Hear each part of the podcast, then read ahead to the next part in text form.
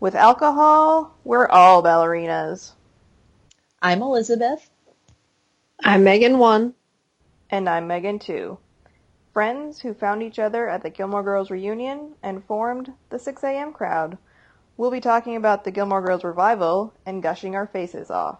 You're listening to Stumbling Ballerinas.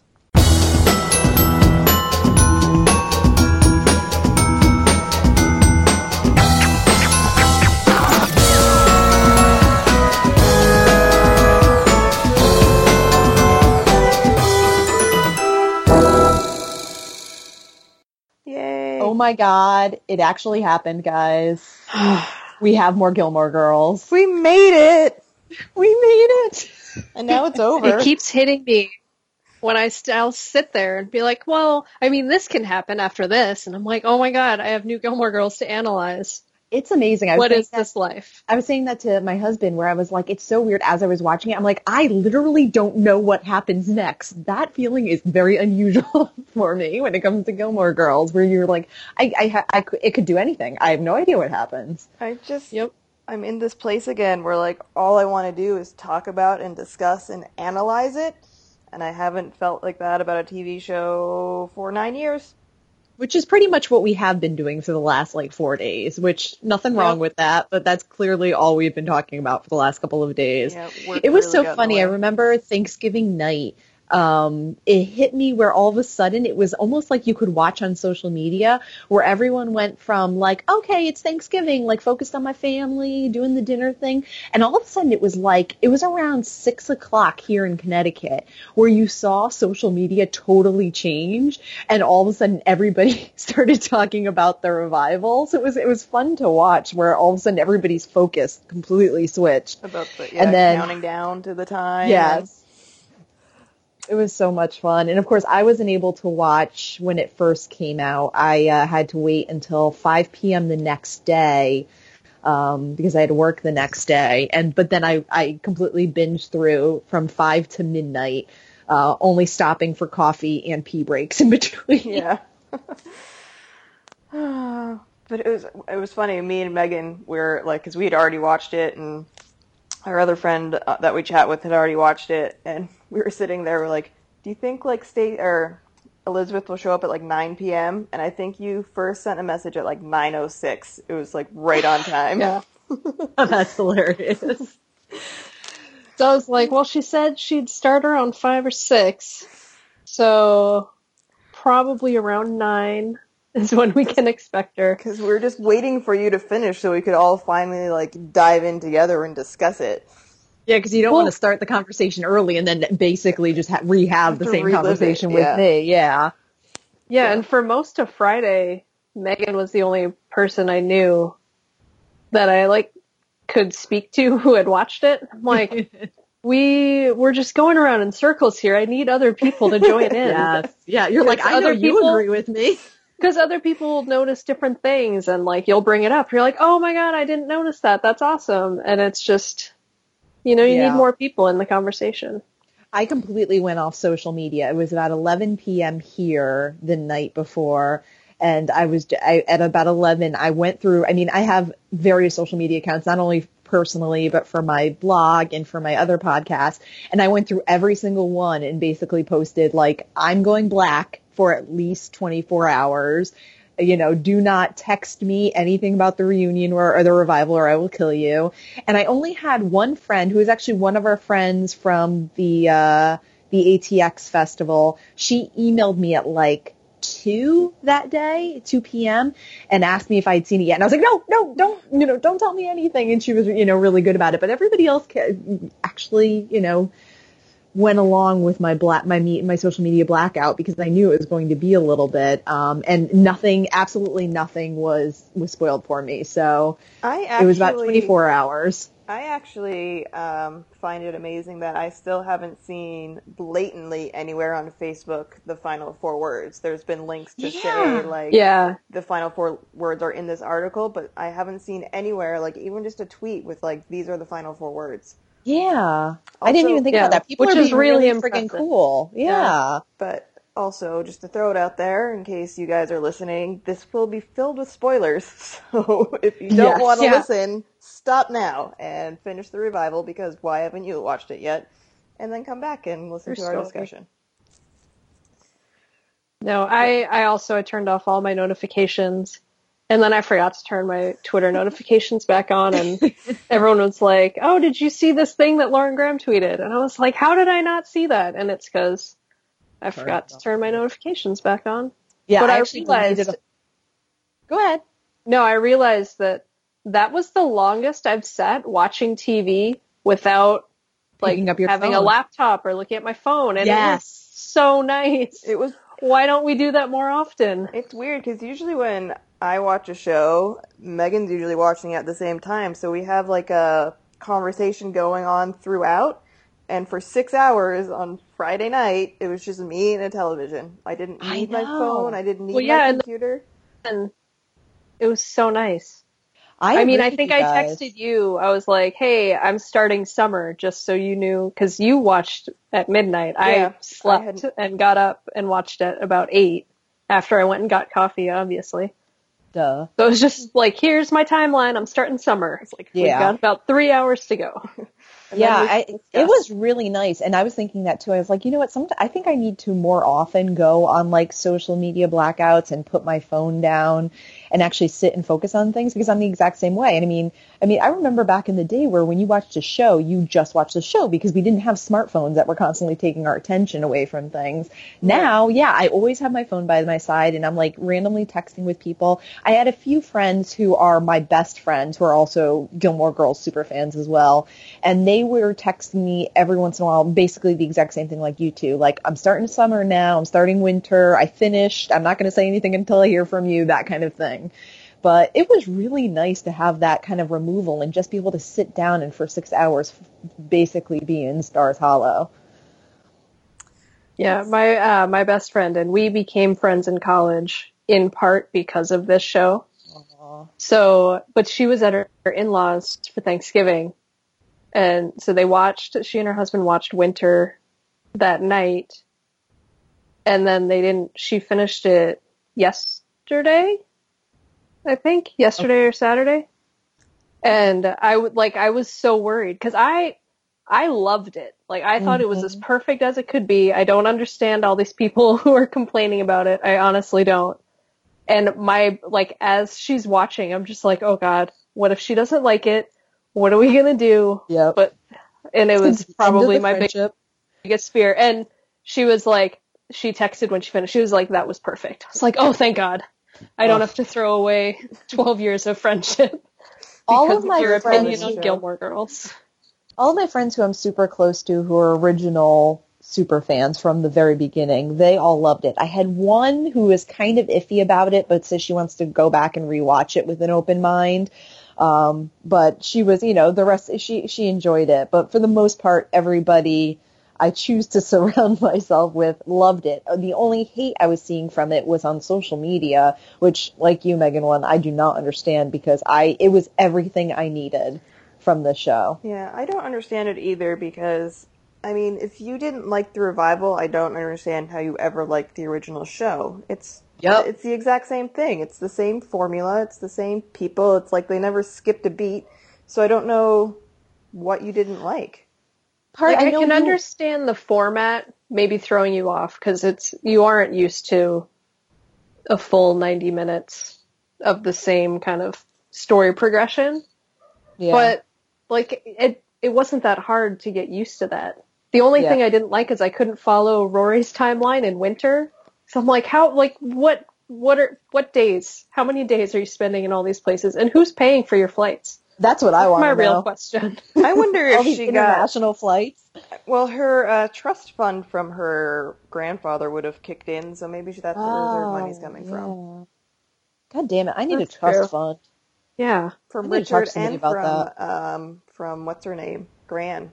That money would have been available to her too. So she has money. Huh. I guess that's All right. She doesn't really need to force herself to get a job.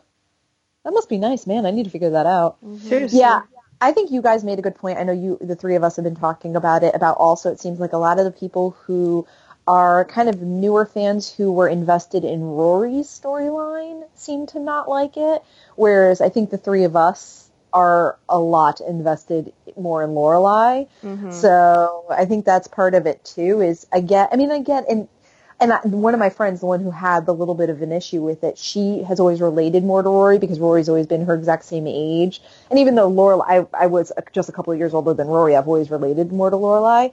But I get it, like you don't want to see her kind of flailing as she was in the beginning, and I think people didn't like that. And I know we've talked about it. It sounds like a lot of the people didn't like that there was no like pretty wrapped up in a bow situation with the, the three boys, which none of us really care about. We think it's the least interesting part of the show. Right. So, but I know some But people I are mean, to so be fair, Team it. Jess all the Team way. Jess, But, absolutely. but yes, I don't. That's not what I needed out of thing. I had one person who didn't like it, said she was bored, and who thought Rory's storyline revolved around the around men.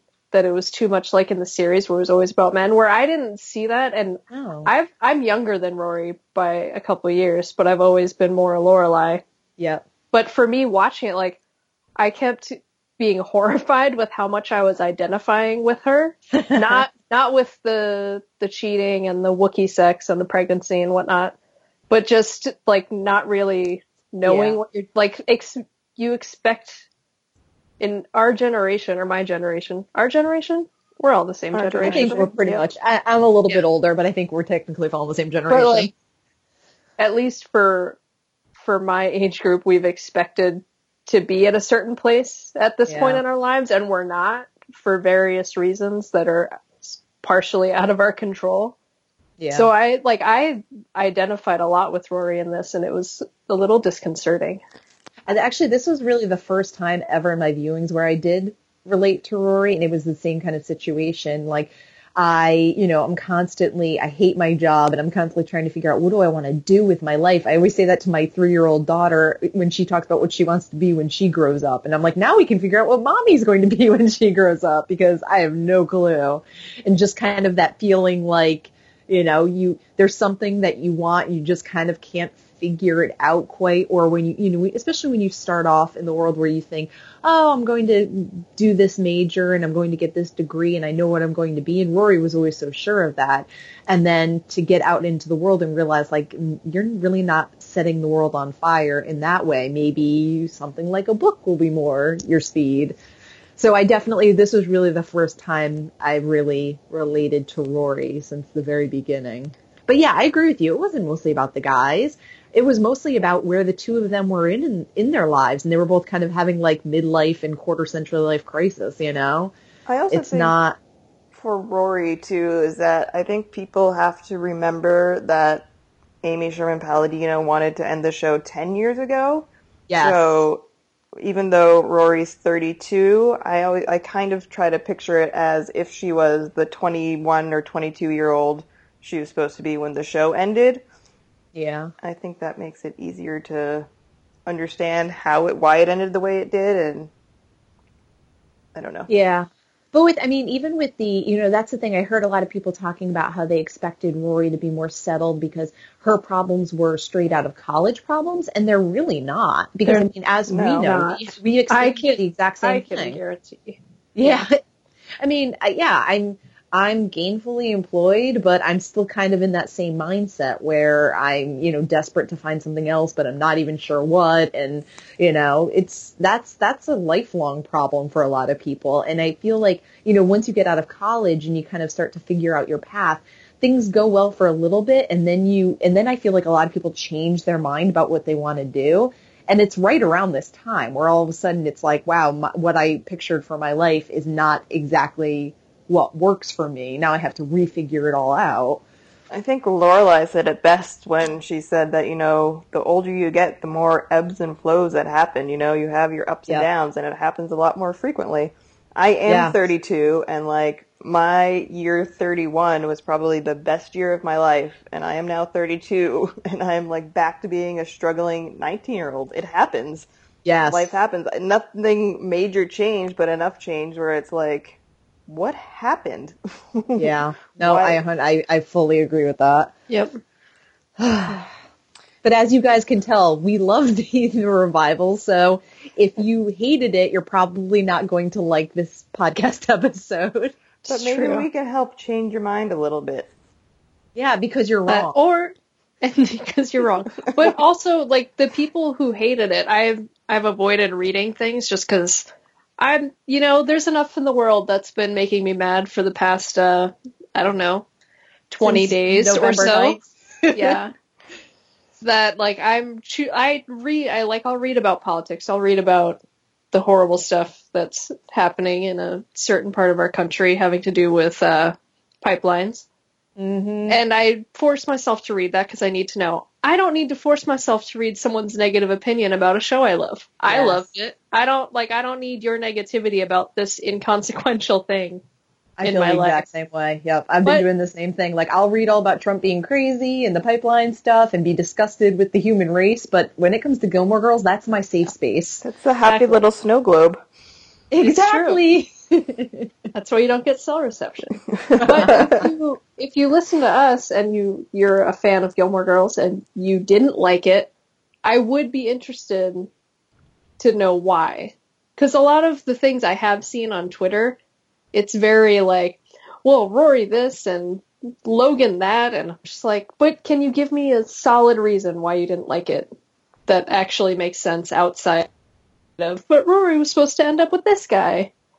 Because that I don't think is a But is a that's valid that's the thing though, because that's all the Rory people wanted. They just wanted a answer to that lifelong question of who does she end up with. Like, there's n if they don't get that answer, they are they will never be satisfied, and two thirds of that group will never be satisfied because she can't end up with all of them.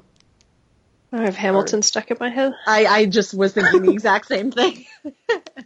Satisfied. All I did. Am I the only one who thought the Paul thing dragged on way too much? Uh, I didn't mind it until the final scene when it popped up again. Like it had finally died away and it was great, and then to have it That's pop true. up in the final scene, it was like mm, See, unnecessary. I liked I liked it popping up just one last time in the final scene. I thought it was funny and it was kind of just a way. I mean, there was big stuff going on with the wedding and stuff, so I kind of like that was like a moment of humor. But um, yeah, I didn't I didn't mind it, but I know a lot of people did. I re- I really liked it in winter. Like I thought it was really amusing that here's this guy that she's been with for two years that no one can remember. Yeah, But I don't like. I don't buy that this guy's just been sitting around for the the past year, and that finally, blew my it- mind when they were like two years. I'm like, what kind of Yeah. relationship do these two have that they've been together for two years? They barely know each other. yeah. So I Yeah. think this is a good point to be to kind of bring it all back around to what our podcast is about. Yeah. Yep. To We're gonna go So- in reverse this time. Talk about all the bunheads people that were on Gilmore Girls. that we're on Gilmore Girls. Um, I think we'll since we had started jumping into different episodes and seasons, that it's probably a good time to start focusing on them one at a time and what we liked about it, and then we can bring up all the wonderful Bunheads characters that showed up, which turns out it was quite a few when we were putting the list together. Yeah. We're like, oh, and and and and, so that was uh, fun. But again, if we forget anyone, let us know. We'll do a drink. We're not drinking tonight. Well, I am. No one else is, but I'm drinking. I was planning on drinking, but I am not feeling well today. So I have a stomach, my stomach's killing me, so I'm not drinking. I was actually considering having a glass of scotch because how much did That's all the So revival make you want to drink scotch? I was like, when did they all it did like not make scotch? me want to drink scotch. I hate scotch. See, I don't like scotch either, but for some reason I was craving it. I was saying to you guys earlier, I said, you know, you'd watch, when you watch the original series, every time I'd watch it, I would crave coffee and I'd always go and get coffee. This time around, I was like, oh, some scotch sounds good. And did they do? Did they do all the scotch? because of Because Richard. like, was that Ed Herrmann's drink? I think so. Oh, Because I think I think Richard drank a lot of scotch throughout the show, and so I'm wondering Yeah. if it was just kind of their shout out to him. Oh, I didn't even realize that. Yeah, because they used to be martini girls, and they do have a few martinis, but it's definitely scotch heavy. Yeah, Oh, I love that. I didn't even think about that, guys. I'm not gonna cry. All the Yeah, damn I'll- Edward Herrmann stuff was. I'll stick with my me. whiskey. I'll stick with my whiskey. I'm not a scotch fan. Yeah. I'm not a fan of either, but I don't know. I've been Scotch craving tastes it like for a some months. campfire. In my opinion, it tastes like a campfire. Mm. That's not tasty sounding. That's No, when I went to Jameson, they do this tasting thing, the Jameson Distillery in Ireland. They give you Jameson, obviously, uh, Jack Daniels. I think it's Johnnie Walker Black, and there was one other one that I don't remember. But yeah, the uh, Johnnie Walker I, is the only one I didn't finish because I was like, this tastes like smoke. I don't want to drink it anymore. We have all the Johnnie Walkers in our house, blue, black, whatever. They're all J's. I'm not normally a clearly a drinker of that magnitude, but but I'm telling you, ever since Friday, I've been like, I could really go for some scotch right about now. So good job, Amy Sherman Palladino. It's funny that you talk about it tasting like a campfire. Um, for our Thanksgiving dinner, my dad has a new smoker, so he smoked a turkey for us. Mm. And then he also put a fire on in our chimney on the backyard.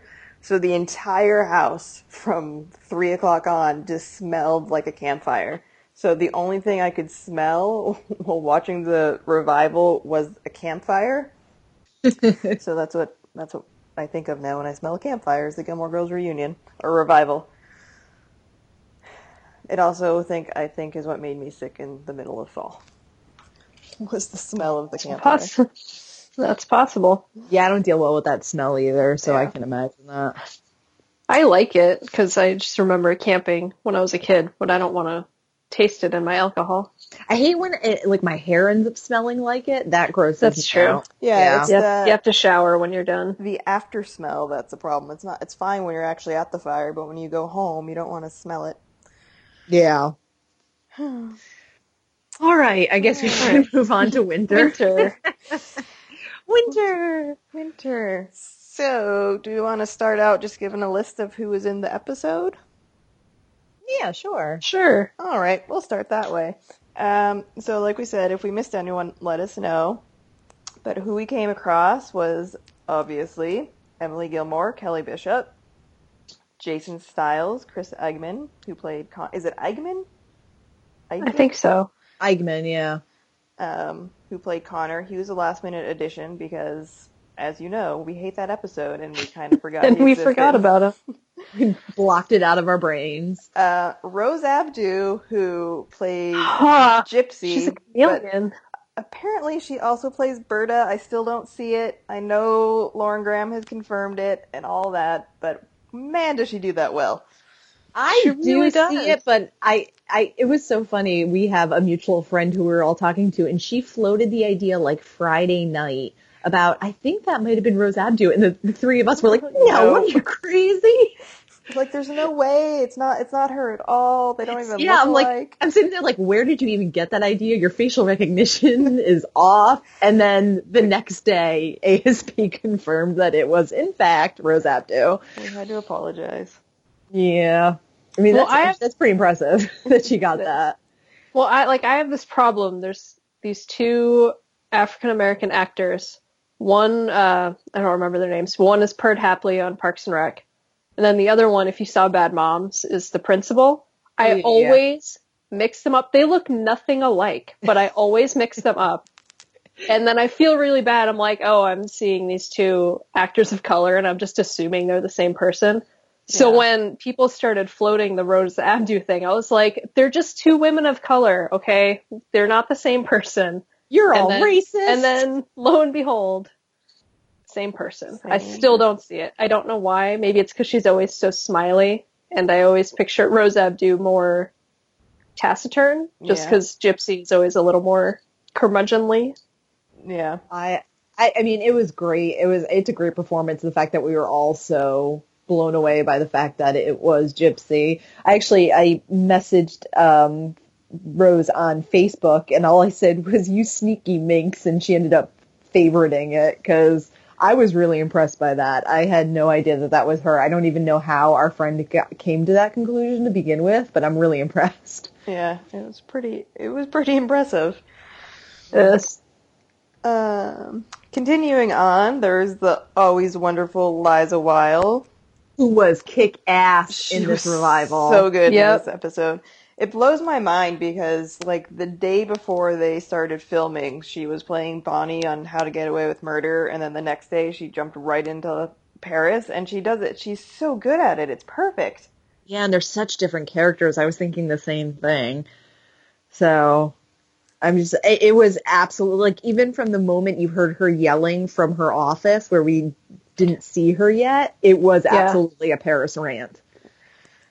And it's funny, we spent so long trying to figure out what Paris was doing now. Can't say would have thought she was running a uh, office for Sergadine. Nope. Nope. Good I did you. like how they built in the like because remember she was uh, you know she wasn't sure if she was going to go into the medical field or the legal field and somehow they built it both into the uh, the surrogate center. Yeah, and then when she runs into Francie later, and she's like, "You're a lawyer, you're a doctor, you're a this, you're a that." Like she's got a little bit of everything. And I think you're a certified dental hygienist, Yeah. hygienist Oh, yeah. Yeah. dental technician. The only thing about uh, Paris is part of me is surprised she has kids. Part of me isn't. I'm so torn about that. Like I, she's not very maternal. I mean, but we know she makes the reference about how the kids care more about the nanny, kind of like she did when she was being raised. Right. So Also, I think that surprised me more than her having kids in general.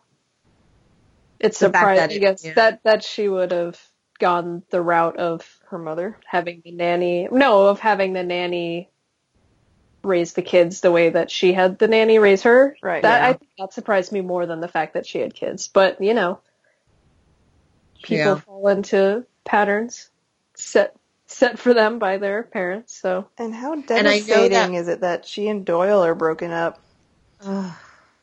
That's Devastating, but so meta what they did with him. It is very that was meta. so That was funny. cool. The screenwriting thing. yeah. Okay. Uh, so Sean Gunn, Sean Gunn. also Birkin Bash. Can we talk about how freaking hot Sean Gunn has gotten? I've I talk about past that at least once Oh a week God. now, and I don't care. But you know what's interesting about it? He he's gotten hot as fuck in since the the finale of the original series. However, he's still hot, but I still bought him as like bumbling Kirk in this. Yeah. Yeah. It didn't really change anything about really how he dressed. Like he still was a little scruffy and had that gray, and he looked really good, but he was still the Kirk He's we still know. Kirk. Still Yeah. And What actually, like, I I feel ha- like. Sorry, go ahead. No, you go ahead. Oh, I was just gonna say, I have to say, I think Kirk was my MVP of the revival. I loved him so much. Every single one of his scenes, I loved, and I've always loved Kirk. But there was something about him in the revival. Like I feel like they used he's him to now. his host. Well, that too. See, But I, like I put on um I've been putting on old episodes to go to bed at night. So like him in Raincoats and Recipes, I'm like how like not that you're not that he was unattractive, but he was just so Kirk and so goofy looking. Like how did you go from that to this? Is it really just the scruff and the gray hair? I always think about the episode. Is I don't. Is it raincoats and recipes? I always think about the episode of him in the sauna. And No, No, that's uh, okay. season five. Yeah. That's always the one I think of when I think of him now because he had that like distended belly and his chest was like concave. well, he has that in Raincoats and Recipes too when he Yeah. runs through them while they kiss. But it's like, I wow, I don't know what happened. I'm, I mean, I Well, agree whatever. with He's it. super totally down now. for it. Yeah, Yeah. he absolutely is. It's funny though because in like season, I guess starting in season four all the way to the end of the series with um, him becoming that like adopted child from for Luke and Lorelai or whatever the person they take care of. I Yeah. found that got really annoying towards the end. And I, but I was so surprised how much I loved it in the revival. Like I was excited to see Luke and Lorelai treating him like their child. It was fun. Yeah. It never, it never annoyed me, but, um, it was, he was, it was almost like he was less infantile. It was a version of it, but he was less infantile that he wa- than he was toward the tail end of the original series. So it was, that's probably part of why it was, you know, funnier and more easy to deal with. Yeah. but I loved him this this entire revival. He may have been my favorite. That the one scene where Lorelai's he's explaining Uber, off Uber. ca- uh, to to Luke, and you hear Lorelai off camera yell, "Don't make that sound!" And then she starts throwing Start bagels throwing at his head. bagels. I And love it. he's like, Luke, control your woman. and he, like Kirk. he looks like he's about to laugh too. Like it just looks like they're having so much fun in that scene. It really did. That that might be one of my favorite scenes of the entire revival, and I know that sounds weird to say, but I I got so much joy out of that one scene that totally I'm here for hot Kirk slash Sean Gunn. Yeah, it's- it's a good time. Hmm. Oh, it's so fun to be able to talk about these characters again. I know. I know. Uh, up next on our list is Todd Lowe, both Zach and Davis, respectively. yeah, and he is Poor right. Zach. He when I when I was at the uh when I was at the um fan fest, he mentioned that he had the dubious of honor of getting the oldest. And I think that's 100% true. Yeah, he looks he so look old. old now. He But went it- the opposite way of Sean Gunn. But it fits his character because now he's like this manager or whatever he's doing, and Having everything he hates. yeah, he's stressed out about having to be something that he doesn't want to be, which it's the story of our life, isn't it? I love the whole thing true. where, where like a promotion for him was the worst thing. Yeah. And then when they were yelling to Yeah. is he himself yet? Is he him yet? Yeah, it's nice. I to wish we had more Hep Alien though. I do too. It's funny. I was just about to say it's nice to see that Hep Alien didn't actually like explode though, because that seems unrealistic. Yeah. But It's true. I just wish we had more of them. yeah, Like they could've couldn't have shown up for the wedding. a festival or something. Yeah, Yeah. Yeah. Cause we only see, we see, uh, Lane and Zach later on at the secret bar. we see them at I love the secret bar. The secret bar is one of my favorite secret things ever. amazing. I especially I especially love before we even know what the secret bar is when Babette just says like why don't you tax the secret bar and everyone including Luke is so mad at her for bringing it up in front of Taylor. yeah. Oh, this show. She had so much more up her sleeve. I love it. And they just No. knew exactly what to do when Taylor walked by to seeing like all of them, Michelle included, like having been there, knowing to hide against the wall and all that stuff. That's fantastic. Grab the tables, turn Yeah. out the lights. So funny. Uh, I liked Michelle's increased role too. I know he's trying to fill the Suki role, but it was nice to see him being more of a friend and a confidant this time around. Oh my god, when he almost started crying when they were having the discussion about him leaving, I was like, Michelle cries, and that's uh, it's over for me. It's not going to be good. And and we we did it was confirmed that Michelle is gay, so everybody can finally get off that bandwagon about caring about that. and, and confirmed that Taylor is not gay, so we can stop wondering Well, about that. confirmed, kind Well, of. I guess, but you know, that was I will say I love those are the li- little things I love that are nods to the fandom. Like she knows that we all were wondering, and that's the way she handled it. And I thought it was so cute. You sure nobody else wants to be in that parade? and everybody leans for her. yeah. no. Uh, fi- and then finally, this isn't a person, but it's related. Uh, we have the wonderful Sam Philip Lala's back, which just makes any Amy Sherman Palladino show complete. I got True. goosebumps as soon as the first one started playing. And it's that opening scene when you start out, ugh, and then you just It's see like, you Lorelai sitting there. Ugh. And it's like you can't even believe we're actually watching more of this. Yeah. It's crazy. No, like this entire time leading up to this, you guys would always have those moments of like, oh, I'm getting teary eyed, I can't believe it, and I'm over here like, oh my god, what's wrong with me that I'm not feeling any of this? Like I'm happy and excited, but I'm not having these moments that everyone else is. That first shot of Stars Hollow, I burst into sobs, Aw. like ugly crying on my couch. I was you're not like, dead I, inside. I'm not dead inside. I'm not Chandler Bing. I can cry. yeah, I, the crying quotient was probably pretty bad all over the world that night. I was like, anytime, anytime they mentioned Richard, anytime something new happened, like that opening shot, or the first time you hear Lala's, the first time you see pretty much any character, I would start to tear up. It was a mess. Anytime Lauren Graham cried I was gonna say, stupid Lauren Graham. As soon as she gets Ah. a twinkle of a tear in her eye, I'm like, no. And she was crying the entire time. like not crying, crying, but she always had that like, I don't know, like the happy cry or the sad cry or Yeah, just tearing up for was just- whatever reason. yeah. So do we have anything more to say about Winter at this point, now that we've gone through all the Bunheads related characters? Um, should what? Should we sum up what happened in the winter episode? I, I find that hard to do because we wa- I watch it all as one big thing. I don't remember what happened in each season. That's that's what my issue is too. Uh, Oh, why don't we rate? Why don't we rate the individual seasons here? okay. Okay.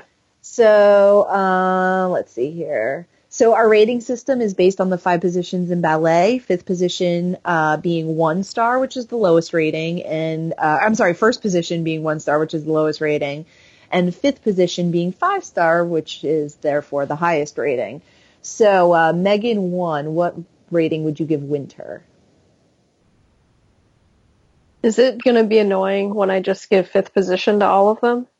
No, because I might do the same thing. Okay. then fifth position. And see, for me, it's so, it's so, like, obviously there are things here and there where I'm like, oh, why'd you do that? Mr. But for Kim, the, yeah, Mr. Kim. Still Which at first, Kim. the the first time I was like, oh, Mr. Kim, and then I was like, wait, no, Yeah. I didn't Yeah. actually want to see Mr. Kim. Yeah. I just wanted an explanation of where Mr. Kim was. keep the mystique alive. Megan too. I think it was you who said it would have been funny if like they waved and it, the the camera panned over to a, a large group of middle aged Korean men and they all waved back and you don't know which one it was. That would have been funny. Just randomly picking some Korean dude that you're like, oh okay, I guess that's always been Mr. Kim was think- weird to me. I think it would have been actually. I think that was Megan One's idea. I think I Oh, mentioned. Sorry, Yeah. Megan. One. That sorry. one, the large crowd of Koreans was my idea. I said. I love that idea. I said that it would have been fun if she waved and they didn't actually cut away. So you're still wondering. Yes, that's what I thought they were going to do. Right when they were saying it, I was like, oh, there's no way they're actually going to show anybody. I also think. and then I also think it would have been hilarious if they cut away and it was Asian, Asian Caesar standing over there. Oh, Asian Caesar. He didn't make the cut. he didn't. Poor Asian Caesar. He's in Yeah. everything too, so. Yeah. It's true. Okay, so sorry, I interrupted you with my Mr. Kim rant. Go ahead. Oh yeah, but I'm gonna go fifth position. Like, everything was just, it's too perfect for me. Megan too. I'm gonna be different, but not too much. Um, I think I will give it a fourth in relevé, which is a term we learned at one point during our podcast. Um, because I really loved everything. I thought it was great, and I don't have a ton of complaints. But I will say the first scene, the very first scene when they're in the gazebo, is a little bit clunky, and it's even a little bit too. Um, I don't even know the word, but a little too not ASP to be like, how long has it been? It feels like years. Like that whole thing's not really her style. So I'm gonna deduct half a point for that. I did And like, also, yeah, well, Alexis Bledel was very choppy in that scene. Afterwards, she was great, but like her first like scene scene was not the best. And I think that's that why I wonder if that was really the first scene they shot because she was so awkward in that scene, and you could tell she was like not into the groove. And then immediately after that, she was great for the rest of the for the rest of the series. I think it is too because when Lauren Graham was on Ellen, she talked about the outfit she picked out for her very first scene, which was the very first scene where we would see Lorelai again. So okay, okay, I feel like that was probably the first scene. Yeah. So yeah, Yeah, no, I the only I did like the the thing where you were saying it didn't seem like ASP. The things I did like about it were almost like winky type of things, like where she they she ran out of breath and said, "Whoa, you know, haven't done that in a while." I like those kind of things, even though they clearly were a reference to the fact that we know they talk fast and that they haven't done it in a while. Um, but yeah, some of it was just I and I can't I can't tell if I think the writing was clunky or if it was all Alexis Bledel's acting in that scene because it was that was really bad for me. Like the the Ben Affleck joke she made, like all of the things she was saying, she seemed like she was overacting everything or something. It was yeah, really try- weird. Trying to find her rhythm again, maybe. Yeah, yeah. Which I mean, I guess if I haven't done a job in almost ten years, I probably would take a little bit to figure it out. You figure they would have like reshot it until it came back, but you know, whatever.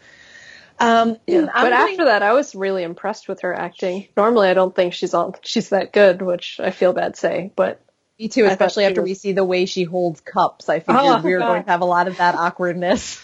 Uh, that's funny. But no, I thought she was great too. I was Yeah. the rest of the the entire series. I was really happy with her. Yep. Um, and I'm going to give it a fifth position as well. Um, just the fact that we were back in Stars Hollow was more than I can even express. I I watched Winter at my husband's suggestion just again last night because he wanted to watch it for the first time. I, I had to watch all of the episodes by myself. I could not have somebody else in the room with me.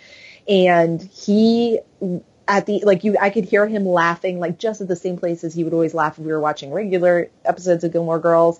And then at the end he declared it brilliant. And I really do think it was brilliant because it was just exactly what we needed to get back into that world and it felt like we never left, which was so amazing to me. It was so impressive that they were able to accomplish that that it was just like it's been 9 years and I feel like this is just a new episode. Yeah. You know, we had a we had a summer hiatus and now we're back. It's crazy. So yeah, I give I give Winter fifth position.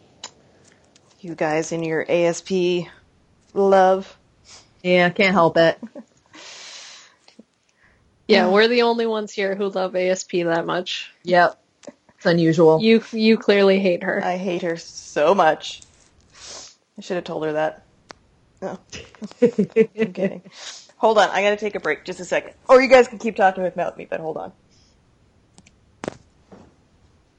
We could talk about her. yeah, good. Finally. I've always waited for this opportunity. Can you believe that bitch only gave it four with the releve? I assume that we're cutting this part out. yeah.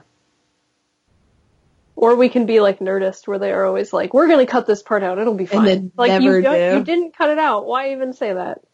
Just don't even comment about how you're gonna cut it out, because all it My- does is make it weird when I listen to it later. And you My didn't. favorite part is the my favorite version of that ever was when they allowed like 10 minutes of Krysten Ritter going through her purse and throwing out old bottles of juice. Oh yeah. And they left it.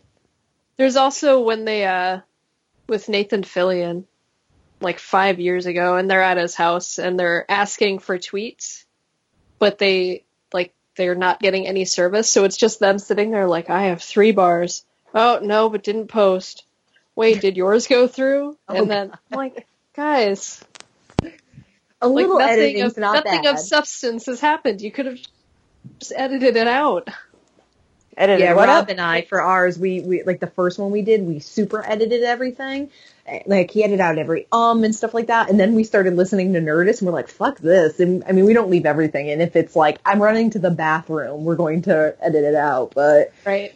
we're not as picky. I'm back.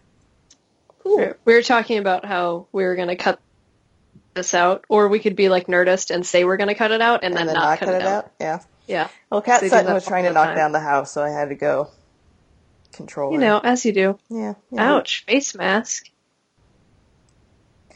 Is this a sport thing? I think so. Yeah, football. Okay. Anywho, so I always love when they do the face mask and then they're like, what? I didn't do that. I'm like, dude, you really didn't feel the fact that you were grabbing onto his face mask and whipping his head around? Come on. We all mm. saw it. Anyway, continue. Okay. And so, yeah, let's move on to spring. It's a good season It is a good season. in general. April, what's the date? April. Oh, I can't even remember the quote now. Never mind. Um. I was trying to think of the line from April showers bring May flowers. no, from Miss Congeniality when they ask Oh, for the perfect April, date. April 23rd. Yeah, This is 23rd. something like that. It's April. Not too hot, not too cold. All you need is a light jacket. Yeah, that one. I love that movie. One time my friend texted me and was like, describe, and it was on that day, and she just said, describe your perfect date. And I was driving, so I just glanced down at it really quick at a stoplight. And then I had the next 15 minutes of my commute being like, oh god, is she like setting me up with someone? And am I, am I really supposed to come up with what kind of date I want to go on? But then luckily I had all that time to con- contemplate and I realized, I was like, oh no, Miss Congeniality, got it. Wait, what that- date is it again? Oh, okay, I'm safe. Yeah. Like, Uh, oh, you're not actually asking me for my date preferences, so you can set me up with some weird guy. Yeah.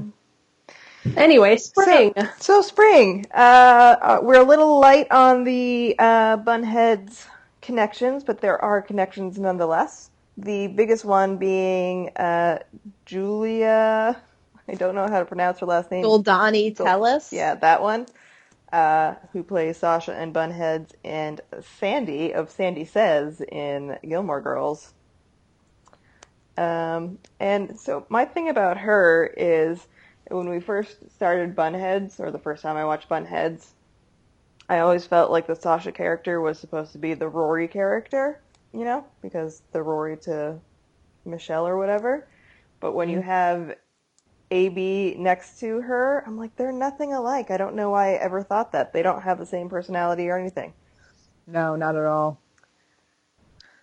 My problem with that whole storyline was that, I mean, part of it's on Rory. Like, you show up for any type of meeting or interview like that, like, you need to be prepared. You've been, how long have you been in the workforce? You know to show up prepared for an interview. Like, you have to know, oh, they might ask me this. What would my answer be? But also, like, she spent a year, like, stalking her, trying to get her to come work for her website, and then sits her down like she's just any other person who sent in a generic application. I mean, yeah, she basically, I mean, she didn't basically tell her, she told her that this does not end until I get a yes from you. And Rory came to give her a yes, and she's like, no. I was really But, I disappointed mean, in I'm still- inability to like think on her feet. Even if you didn't, Yeah. even if you didn't come prepared and you went in the situation and realized this is kind of where the interview was going, I even would be able to go, oh well, and would just come up with a bunch of stuff off the cuff. You know, I'm sure she's been thinking or working on some pieces. She could have thrown them out there, but she was just like completely. I think, and I, I think you know, I think part of it was the fact that she was going into it expecting to be kind of like wooed which she had been for a year, and then things Yeah. changed the minute she walked in the door. Yeah. Also, I'm going to say I wasn't that impressed with her uh, lucky red outfit. I don't like that dress. I don't like it with the flats. I think that was my issue. I like the dress, but with the flats, I didn't like it. Sorry. Go ahead. Maybe that was the problem. Her lucky outfit isn't actually lucky at all. Ooh. Well, she did say that she needed a different outfit to impress her. It's true. She did say that she needed. It's yeah, like, no, that's a different outfit. that's true. um, Yeah. And I feel like when she sat down to talk with her, it wasn't immediately like, oh, so you're in just a normal interview. It was like, oh, so what, like, what are you going to bring to the table? Yeah. And obviously she likes this one piece that you wrote and is willing to, like, stalk you for it. But you still, you're going to go into a meeting, like, I have an interview tomorrow. I prepare, like, I've thought of my answers. I'm prepared to answer any type of random question that they might ask me Yeah. including the dreaded. So tell us about yourself. Oh, it's the, worst. question in the It- world. It is a horrible question. But it's question. like even if even if I was walking in, like I went my last job, which was retail. Like I, the manager was one of my friends. I still went into that interview in like dressy clothes and prepared to actually talk about the job, even though that's mm-hmm. not what happened. It was just a so when can you start kind of deal. yeah, But you still like you have to be prepared, Rory. You went to Yale, you know this. yeah, it but just- it's she's it's turning out she's not a very good journalist, so maybe she doesn't know this Yeah. at all. It's true. she's not as I good did, as she. I did enjoy that the Atlantic article about Yeah. how she's actually a horrible journalist. I was like, she kind of is. It's like I. Oh, I missed that. It's Lorelai has really been her only cheerleader, and her grandparents. I mean, everyone else in her life has been like, mm, Doyle used to correct her pieces all the time and make her redo them. yeah, Jess didn't think she could be uh, the foreign correspondent that she originally wanted to be, which she obviously couldn't. Mitchum No. Huntzberger knew it from the get go. Ooh, I hate that feeling. I don't want him to be right. I know. Mm, It feels dirty, guys. which, by Well, the- and I think I actually think a lot of it came down to when he said that, like her immediate reaction was like, "Well, he says I don't have it, so I don't have it." It's like, has he actually? When he hadn't seen anything she had written, so I think her reaction to that says, "Told us everything we needed to know. We just didn't realize it yet." Yeah.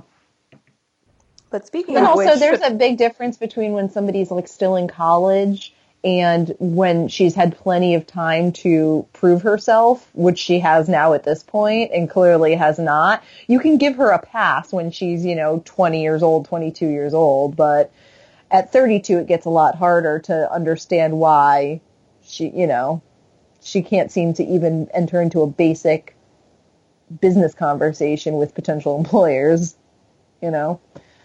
Yep. Mm-hmm. But that does bring us to our next person who was in this episode, which is actually Mitchum Huntzberger.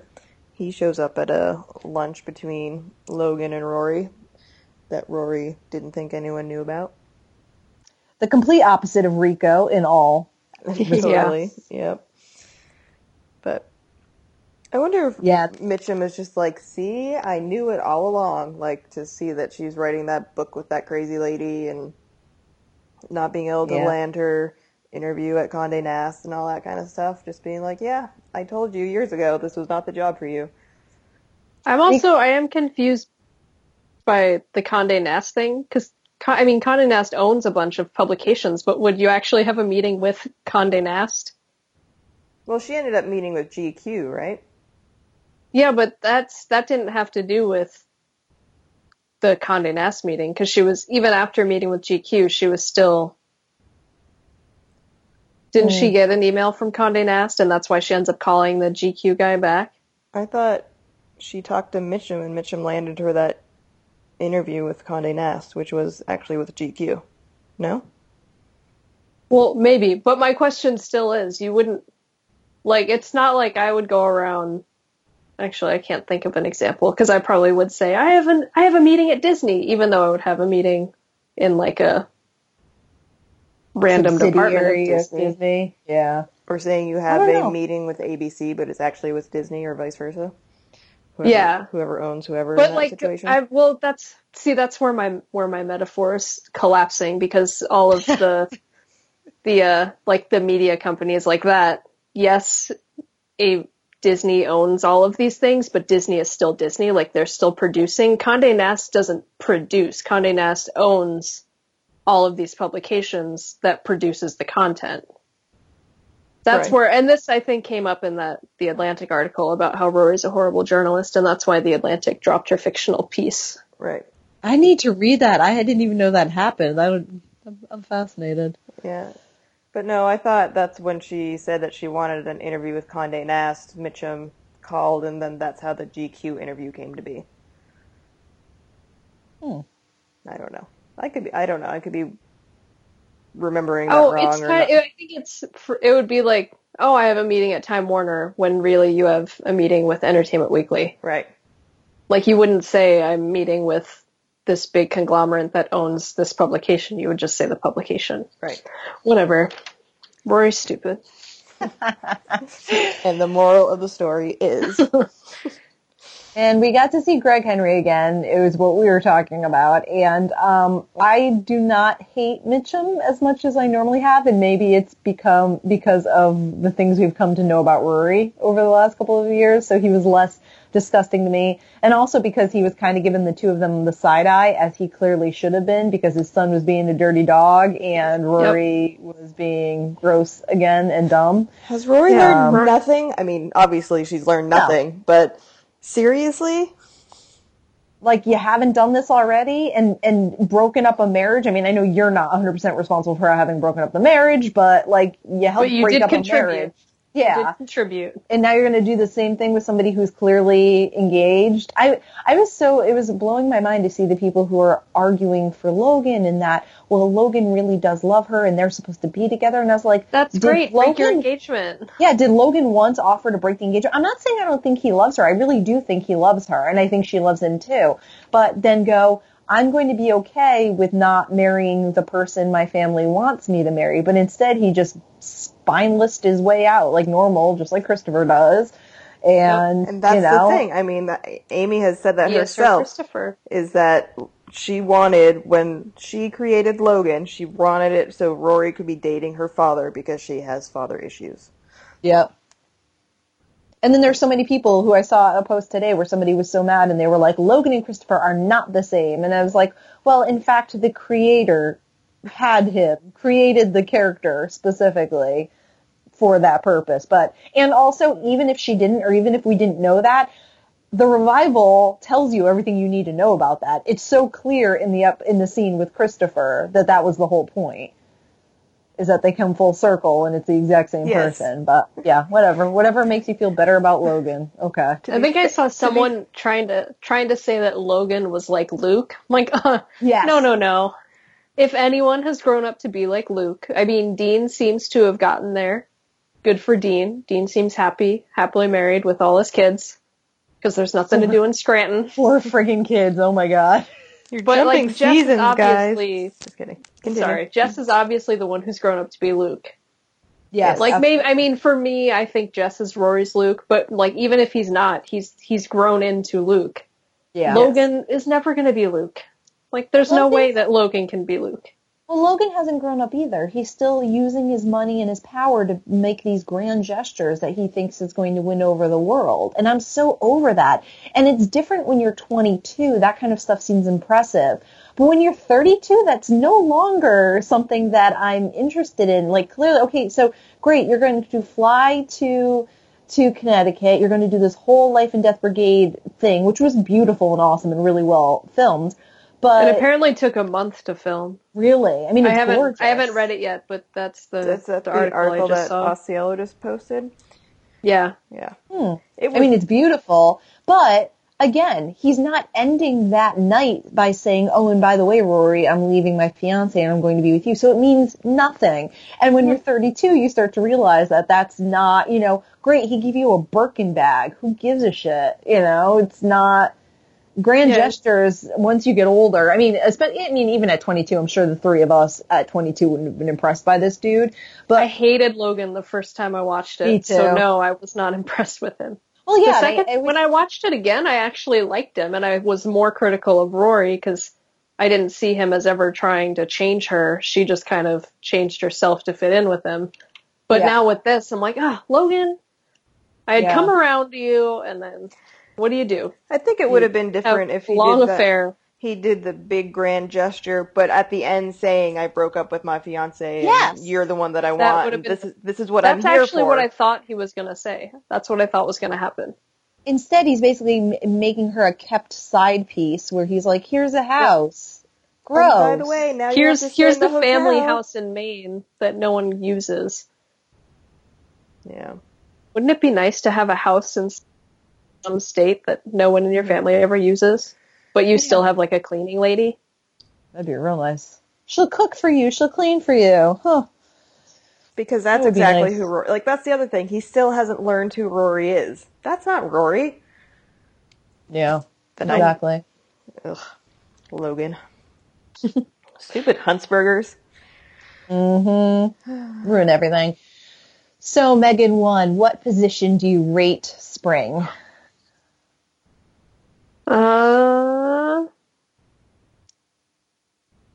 I don't know. It's hard. I'll go the what's the the half thing? The four and a half. Releve Four- or whatever. Yeah, that thing. We can call it whatever we want, guys. Yeah, four and a half. I'll give a four and a half position. I really love at Chilton, and actually, I really think um Oh yeah, Chilton was in we- spring. That means Liza was in this episode, really- which means we could talk about that too. Continue. well, we already talked about Well, Liza. I I'm, I only put the people when they first showed up because I figured otherwise. Yeah, no, but it just reminds me of what happened in that episode. I'm like, She was oh, so yeah, good well, in that episode. But like, I loved her. I loved them at Chilton. I loved. I actually think Rory, as much. I mean, she dismisses it right off the bat, but I actually think she would make a great teacher at Chilton. She can Yes. obviously connect with those kids. She's passionate about whatever subject they would have her teach. I think that that's what she should do, and she can write and teach, and it'll be great. And then she can live with Jess and be happily ever after. I like that Uh, plan. Let's work on it. But yeah, I loved and I loved Paris. I loved the contra the contrast between Rory and her fun moment and Paris like quoting Stalin to these poor high school students. and then I loved when the, the students had to have a debrief with Headmaster Charleston later because they were and they were like mortified. You could tell they had like their lives had been ruined from having to hear her talk. Yep. Post Uh, I take off the half because we get back into Lorelai and Luke lying to each other. Yeah. That's true. Like, can't can't you just tell each other what happened? Like, Well, the line hey, thing, your I, I mother, kind of like, hey, your mother showed up and forced me to look at real estate. Oh, really? She also quit therapy, but I'm still going on my own because I clearly have issues and haven't gotten over my father's death. How hard is that to just say that to each other? Oh, I know. But that's the thing. I really think that Amy Sherman Palladino was trying to pick up from season six and bring it current, so she still had them had to have them not communicating, so she could continue her story the way it was supposed to go. Yes, I guess, and I can also assume that they haven't had these types of communication issues and that it's just coming up now because Lorelai's off with Richard's death and that makes Luke off and so they're just like, I don't even know what to do with you right now. Yeah. So that's gonna, that's, that's gonna be my, my head canon is that they've been perfectly fine and very communicative for the past nine years. And it's just recently that they've fallen back into bad habits. Yeah. Which I mean, every relationship goes through, so I can I can co-sign that one. And at least True. this Oh, time, wait, this is the episode with my favorite lines though. Which one? uh, you have your Uh, notes. what's That's the, not fair. What's the point of living if we're never going to bag Jennifer Lawrence? Oh yeah. I thought of you as soon as they started talking about Jennifer Everyone Lawrence. Everyone I know thought of me when they said Jennifer Lawrence. I love I love Jennifer Lawrence, guys. I can't help it. That's a whole other podcast. That is a whole other podcast. Uh, All right, Okay, Megan done. two. What what position do you give Spring? spring. So many things just like popped up in my head now talking about this because oh wow, what do I give this episode? Guys, I haven't had enough time to process all the episodes. I know it's part of the problem. Um I'll give it a I'm gonna do the same thing. I'm gonna give it a four and a half, four in relevé, four four and something. Um Four and a half. four and a half. Um, yeah, it was it was strong. I can't think of anything particular that would knock it down a half, but uh, I find the final two to be like the real kickers of the se- series. Um, Yep. So spring, winter, and spring are really good, but they're nothing compared to summer and fall. So that's where I stand. I'm also going to give it a four and a half. Um, actually, my I think my two favorites were winter and fall, um, but I and I love spring, and there was nothing that stood out to me that I was so put off by. It I just keep comparing it to my reactions to winter and fall, so I'll give it a four and a half. Sounds good. All right, that was quick and easy. Summer, summer. Every the time, big kahuna. every time we say uh, a season, I get Carole King stuck in my head. Yep, Yeah. me too. Ah, so summer, yeah. This is the big one, guys. For Bunheads related, anyway. Yep. Um, we start out with Bailey DeYoung, who is one of the 30 something gang or 30 something crowd. We couldn't remember. Um, I think it's gang. I could be wrong, but they annoyed me, so I didn't really yeah, pay too close attention to what they were called. I, They were real annoying. yeah, I wish she would have had more to do because she's better than the 30 something gang. She is. She deserves more. Give her more. I think they annoyed me because their their existence makes sense to me as someone who is 30 and who has lived with no longer, but who lived with her parents much longer than anticipated because she graduated from college in 2008, guys. Guess what else was happening in 2008? The economy was tanking. Yep. Did your parents But- meet with all the other parents and discuss what you're going to do No. with your future? No, and they don't unless I ask. Like if I said, "Hey, I'm sending in this this application, can you like check my cover letter?" They would, but they're not going to ask me to give them my resume so they can critique it with other parents. That's weird. and I think that's what bothered me that they had this actual this actual like group of people my age who do have to do things like this, but they made it more jokey and I don't know. It hit too close to home and I didn't appreciate it. See, But while we do know there there are 30 something people who are also like that and whose parents are that in, involved in their everyday That's life true, but I don't think that's really 30 something. I think that's more mid 20 something. Mm, But yeah. again, I, I and I I'll go back to this. No, and I get what she was doing. Like Yeah. I it's just whatever. But I also I think while the thirty something and the thirty something parents were annoying, the way they filmed that whole summer scene with the delivering the newspapers was really cool. yes, it was. So the the contributors are annoying, but the actual scene and the direction itself is really awesome. It's true. Those Palladinos know what they're doing. They really do. Sometimes it's annoying how much they know. um, but the big one, guys, The big kahuna. the big one of all, is that Sutton Foster was in this episode as Violet, which, Which was so perfect. such the perfect name. Which I fi- find it amusing because, like, in the in the revival, she's like a smoker and all that kind of stuff, and it kind of makes me think of Violet from Violet the play. Yep. So that was fun. Um, I really I don't understand because I've seen a lot of the people who don't like the series, a lot of the hate they're throwing on the musical. right. Which again, I can understand people who think like, oh, it was too long. Like I liked it, but it was too long. I get that. I I don't think it was too long because I could personally watch Sutton Foster and Christian Borle sing anything at me, hmm and I'd probably pay a hundred dollars to listen. It's a true story. But I don't like the people. Like I don't understand people who are like, that was just so weird and random. I'm like, uh, it stars Stars Hollow. Hollow. It's not weird or random. It's what they Like- do.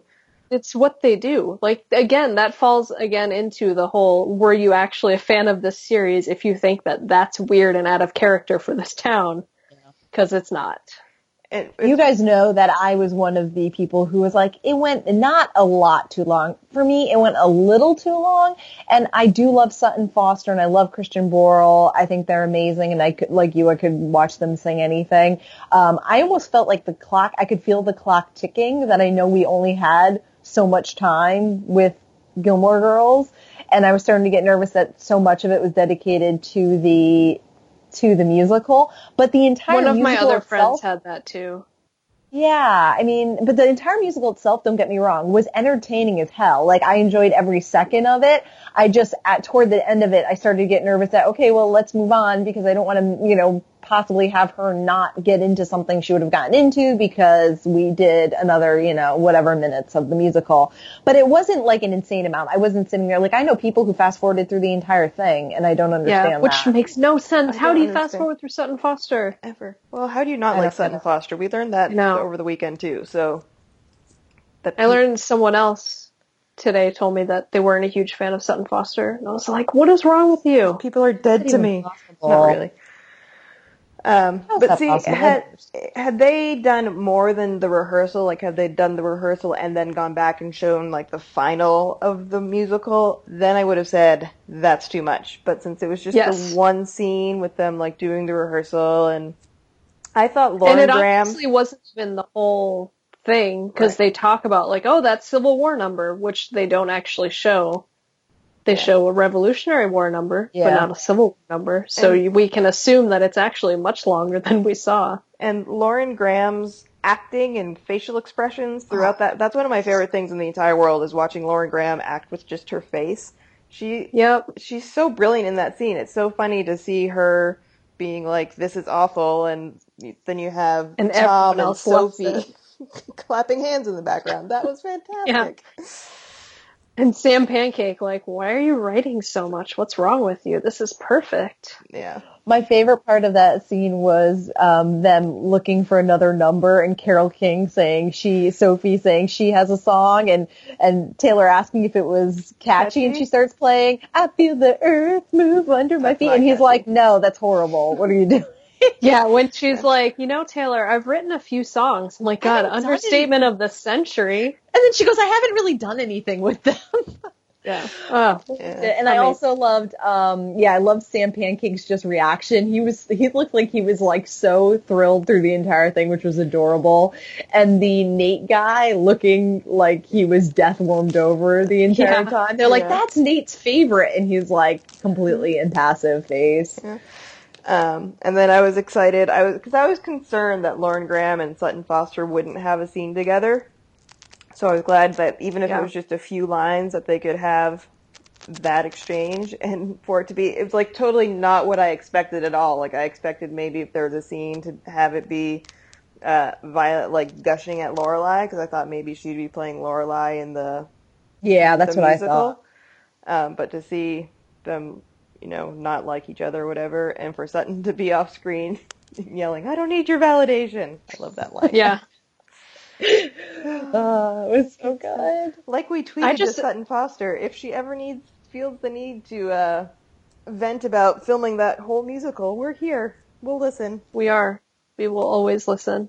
And it was I'm fun. just so impressed with the fact that, because I mean, I'm sure there are plenty of people who have gotten divorced, and if they got an opportunity to do something that they used to love with their ex, wouldn't think twice, like would never even contemplate being like, oh, we should get them involved too. So the fact that she said like one of her first thoughts was like, we need a part for Christian. I'm just, it's just so impressive to me. Yeah. Mm-hmm. It really is. so mature. And I loved how every time every time I saw Sutton in this, I kept thinking about what we knew, like how much we knew being in Stars Hollow meant to her in real life. Yeah. And I kept I kept thinking that if she's on the stage in Miss Patty's and knowing in real life that she would have she had the same reaction we would have had walking onto the set and like being just fangirling all over the place it was so cute. And then I love that. I mean, it's one of the biggest moments in the whole revival. It sets it sets everything in motion for a fall. Um, that she finally got to sing like a real song and look normal Yeah. and be normal and be amazing and be Sutton Foster. Um, Yep. I mean, And what- that song was fantastic. I know. When is it? When is the soundtrack coming out? Yeah, we need a soundtrack. They should really put that on iTunes. Um, I know they had it on Spotify yesterday, or I saw that it was supposed to be on Spotify. but with Sutton's song too. I don't know. I'm gonna check it while you guys are talking. Um,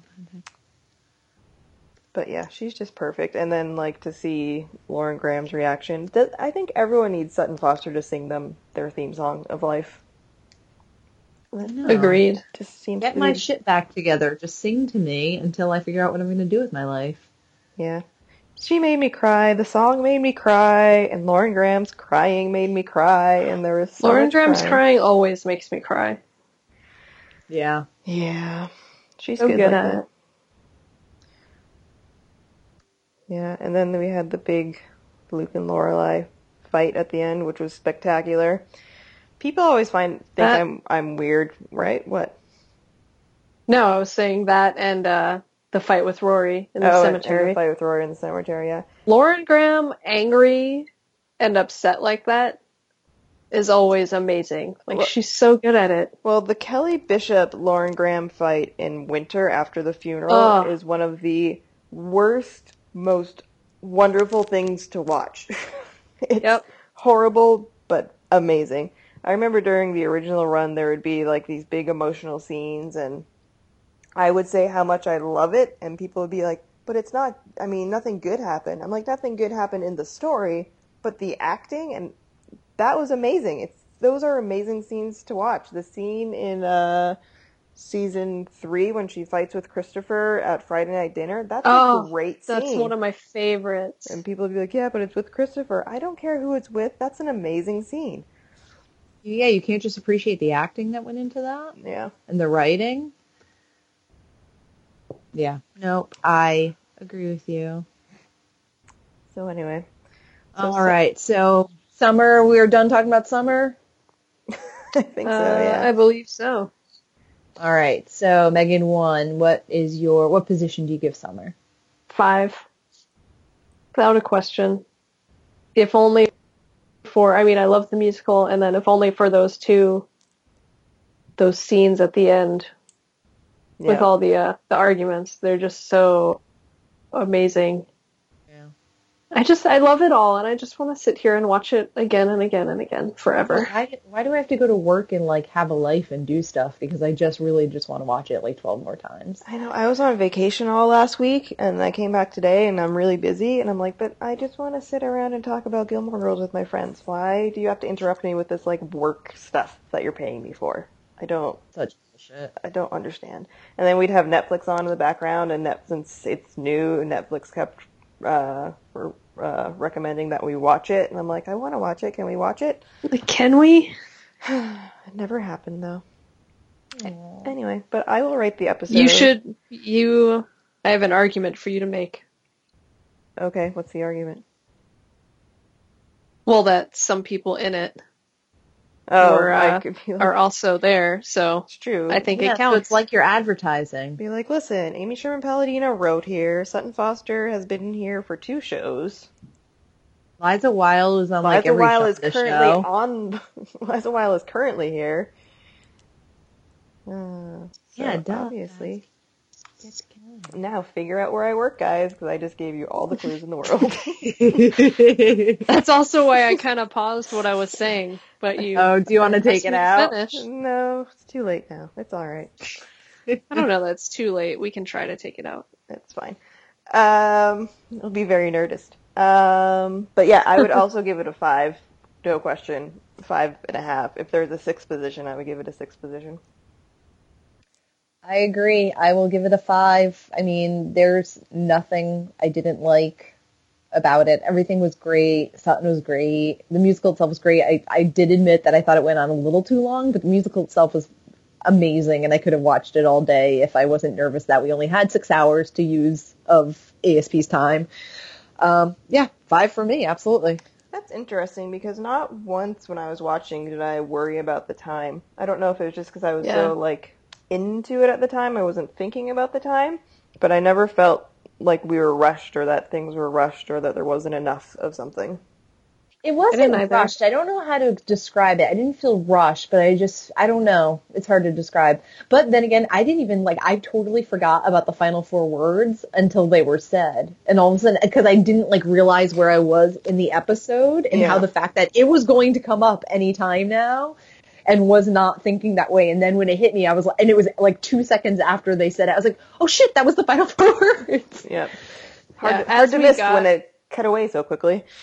Yeah. Now, Yeah. In that scene, like my heart rate kept going up because I was like, okay, any second coming. now. I started It's coming. counting Second words. now, she's gonna say these words, and I'm like, I can never go back to a time where I haven't heard the final four words. I um And then she did, and I was like, what?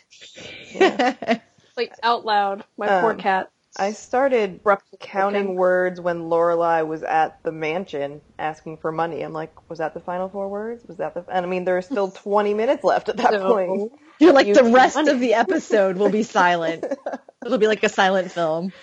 All right. Well, with that, we should probably get into fall. We are into fall, yeah. Yep. So, Yeah. um, we'll name the big ones first. So the biggest one, of course, was Stacey Oristano. Woo! We Truly. love Truly. She played Allie, a hiker in the in the wild. Uh, Pacific Virginia- Crest Trail. Book, not movie. book, not movie. I, Horse I said, book. I said to Megan last night, I'm like, now I have to read Wild, and she's like, but you have to watch the movie. I said, no, but the Well, you the can do. book I'm is saying you can do both. You should do both. The movie is really good. That's what I said. Yeah, I know. I've I've I haven't read, the book.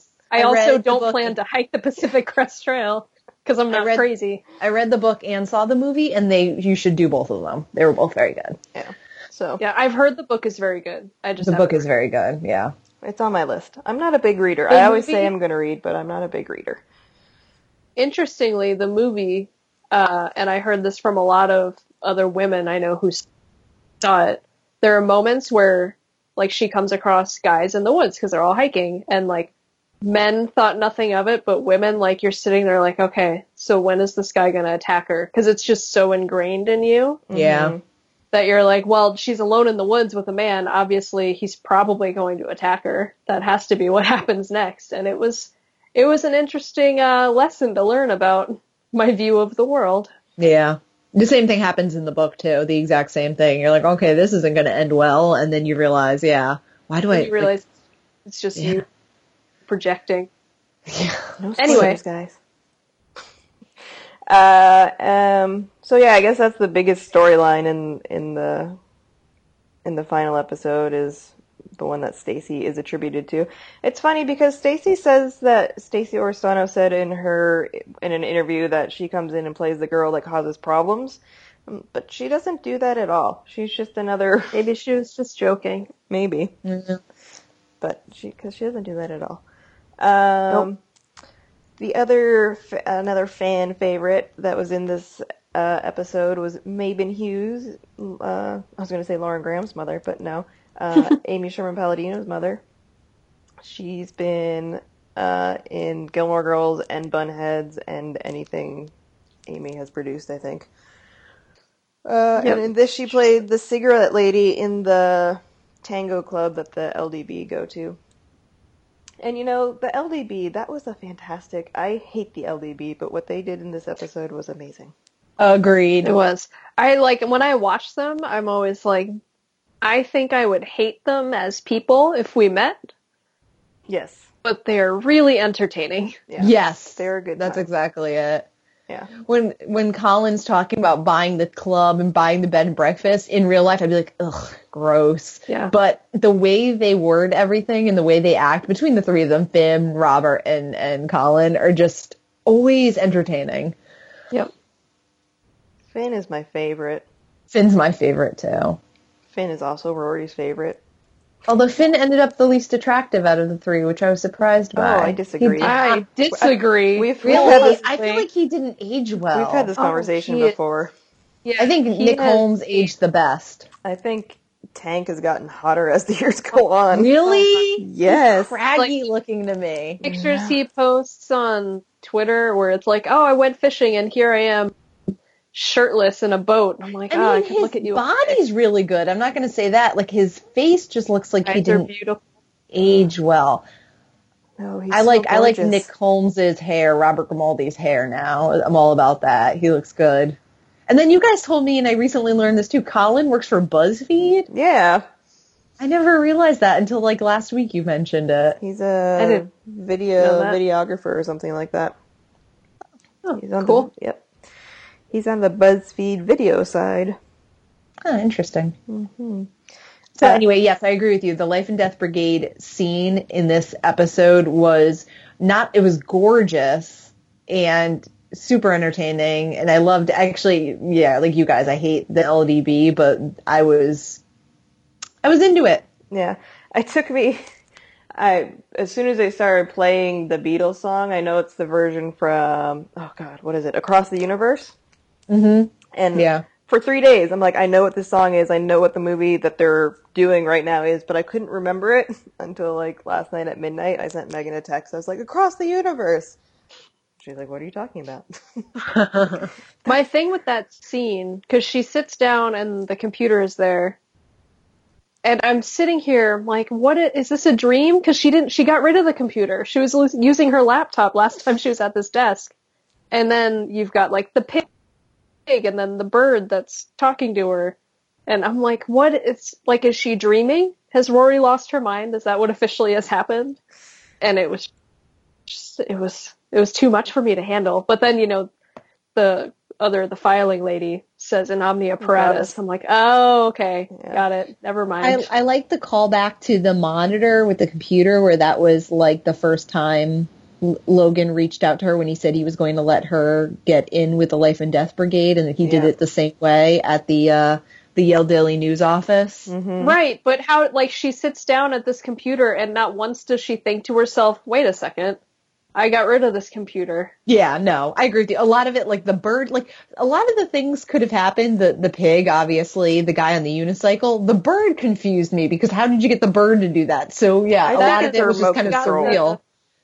Well, and there was the the, The light up sign that went from flowers to tonight Yes. that were, and I'm like, there's no.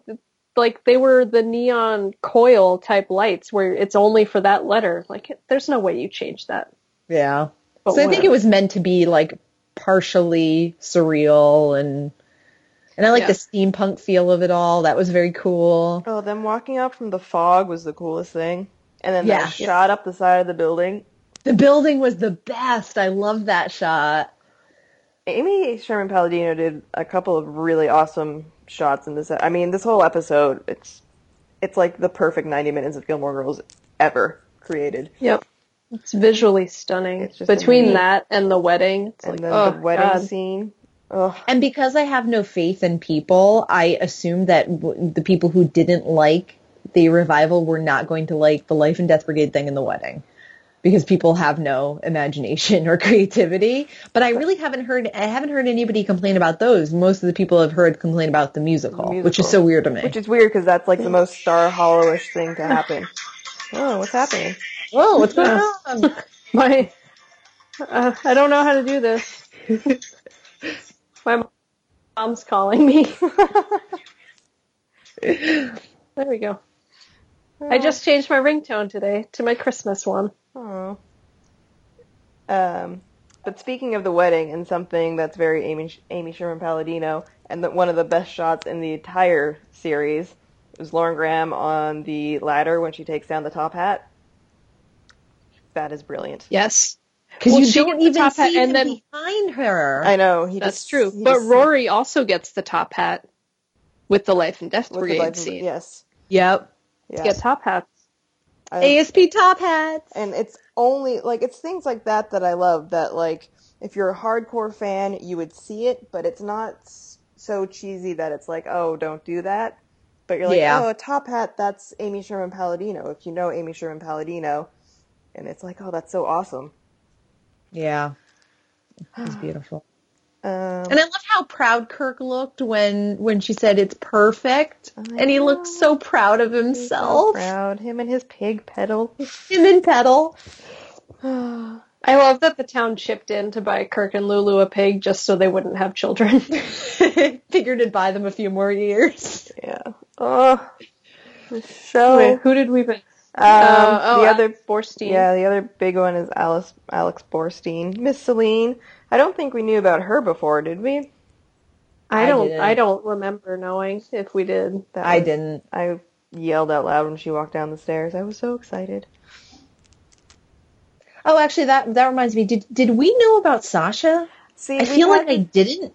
See. I, I think we did because I wasn't surprised. see. I See, was, I was surprised, I but I was wasn't very surprised, by like Bailey. I knew Bailey was going to Yeah. be there. I was I, I wasn't expecting a Sasha, but it might have been one of those things that I knew and just fell out of my brain. I don't remember. I have to go back now because Megan and um, our friend Stacy have said that they knew about her. I don't remember knowing about her, so now I have to go back to Ausiello's cast listing and see if she was in there. Did we know about Peter Krause and Jason No. Ritter? No, those Okay, are You that's absolutely those two were like under wraps. That one was cool. I wasn't. I didn't know that, but I didn't know if maybe it was something I missed and you guys knew about it. Peter Krause was amazing. They were so Oh, cute. So. Yeah. cute. I'm like, are like, are they like that all the time? Because that's adorably sickening. Yep. I love them. They were so good. This episode, oh, so good.